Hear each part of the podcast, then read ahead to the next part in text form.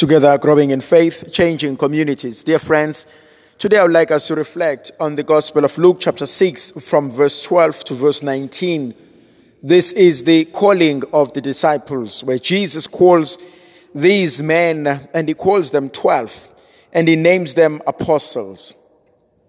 There are a few things that takes place in the calling and the naming of the 12 who are then known as the apostles. Jesus went out into the hills to pray. He went out to the mountain to pray, and the scripture says he prayed and continued to pray to God all night long. And only when it was day, he called the disciples. There are a few things that I think are important.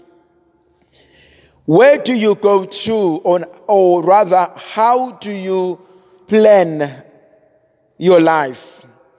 And what procedures do you follow before you make or take a very drastic decision about your own life? Do you even pray about the friends that you keep?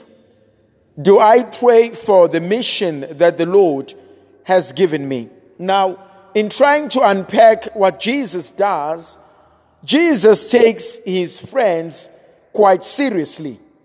The relationship that he has with these men, whom he will spend more or less three years with them, is quite important. And I find it absolutely amazing that Jesus, before he chooses these men, he first has to go and consult God. And he goes to God the whole night and he is in prayer on his knees, trying to figure out his life. This is important because quite a number of us, when we choose friends, it happens by coincidence, or I rather like this person, or this person resonates within my soul. But do I pray for the people I invite into my life? Do I pray for the people that I will spend good hours with? Do I even pray for the person I am prepared to spend the rest of my life with? I'm seeing here a, a, a, pattern in the life of Jesus where he says, if you want to take this relationship seriously, you have to pray about it. You have to go to God and ask God to give you the right people in order for you to fulfill your goal in life. And so Jesus goes to God and he talks to God. And now, if Jesus was fully human, he would have had his own preferences. He would have had his own prejudices. He would have had his own thinking. But he says, I cannot fully rely on my own thinking. I cannot fully rely on my own experiences. I need to consult with God. If this mission, which is to save humanity, is important, if this project is important, do I pray for people that I invite to be part of my mission? Now, I look at this at the background of my thinking I have God who reveals himself to Abraham. And God says to Abraham, Leave your father's house, and I need you to go to the land that I will show you. And Abraham leaves the land and he goes to where the Lord wants him to be. But the mistake that Abraham does is his good heart. Out of the goodness of his heart, he takes Lot with his wife with his children, with his servants. And he says to them, Come with me to something greater that the Lord has in store for us. And quite a number of us, whether in our spiritual realms or in our physical realms, where God says, I want to bless you with this, and this blessing is meant for you, we bring in people that we have not prayed for. For those in business, have you prayed for your partner? Or you've just accepted your partner because he or she can give you the financial assistance that you need, or he or she can give you the influence that you need. But have I prayed for this person? Because, my dear brothers and sisters, every person that we meet brings along with themselves quite a number of baggage. But have I prayed for this person? Have I prayed for someone to join me in doing that which God wants us to do? And we know so well in the life of Abraham and Lot, it did not go well. There started to be a fight, there started to be a tension. Have I prayed for the people in my life? What about those in marriage? Have I prayed for this husband? Have I prayed for this wife? Have I prayed for these children? There are certain things that are given to us, but it doesn't mean we can no longer pray for them and over them. But the person that I'm with, I truly believe this person is a gift from God. But do I continually ask God, consult God, report to God, and ask for direction in order for me to live my life with purpose and to help this other person to live his or her life with purpose? Jesus teaches us that. That you cannot invite people into your life without praying over them. The other thing that I also find absolutely interesting having prayed all night long, and he had gone up to the mountain, he had gone up to the higher place. What does Jesus do?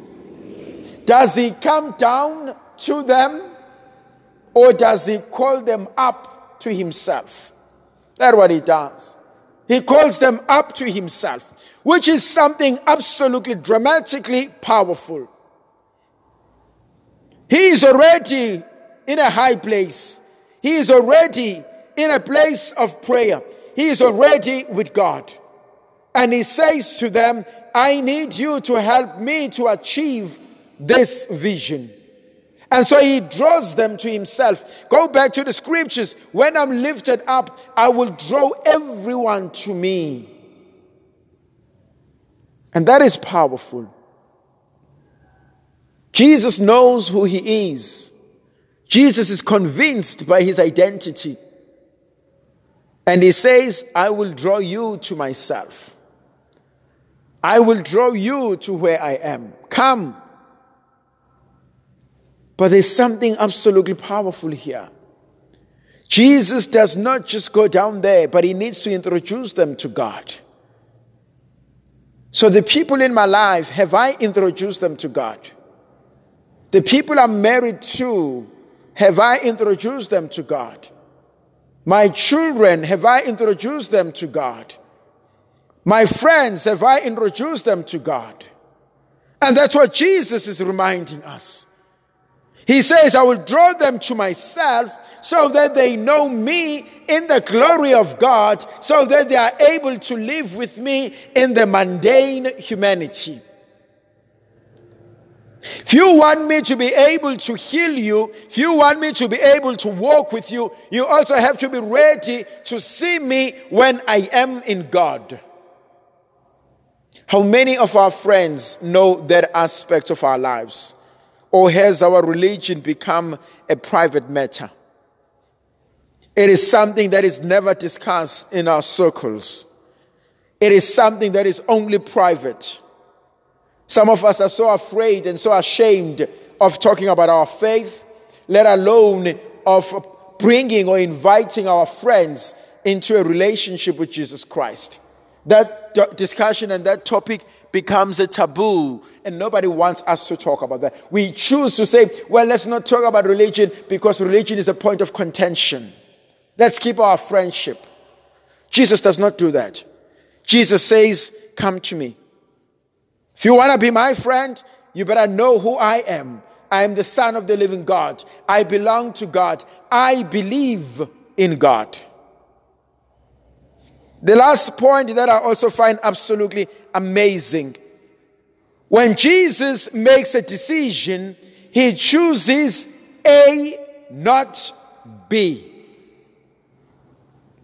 That is something we all need to learn in life. That when I make a decision, I choose this, not that. Because, dear brothers and sisters, sometimes we suffer from the syndrome of wanting to please everyone, of wanting to take everything. We cannot. We need to make choices in our lives and we need to follow them up with decisions. Yes to this, no to that. It does not mean the others were bad. It doesn't mean the others were not worthy. But the Lord decided to take these and the others no. And those whom He chose, those whom He called, He named them apostles. Do I have that courage to make a decision, to make a choice? This over and against that. And may we ask the Queen of Heaven to pray with us and for us. And may Almighty God bless and protect us, the Father, the Son, and the Holy Spirit. Amen.